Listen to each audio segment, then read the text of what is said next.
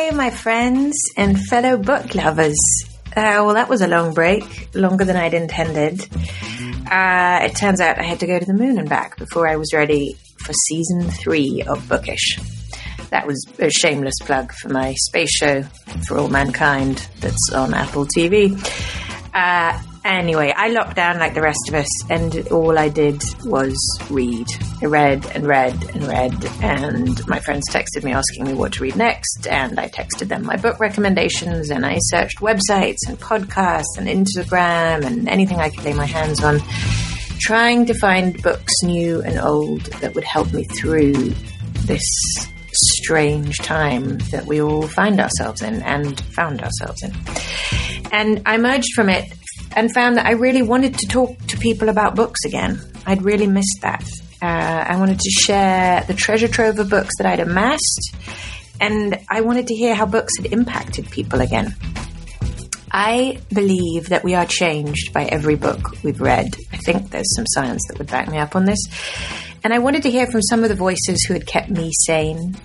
And I wanted to hear from new voices, people I didn't know, and whose worlds are not my world.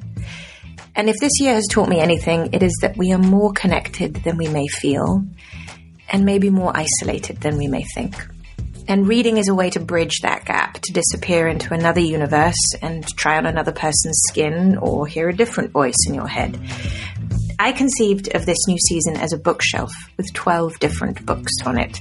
Consider each guest as a book that you get to take down and leaf through and see what chapters make him or her up.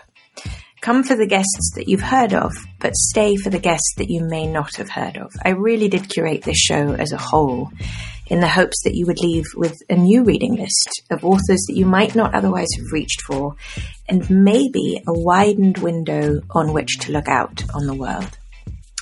While we're speaking of New Horizons, it makes perfect sense to introduce you my first guest, who is former NASA astronaut Garrett Reisman a man who has spent 107 days in space.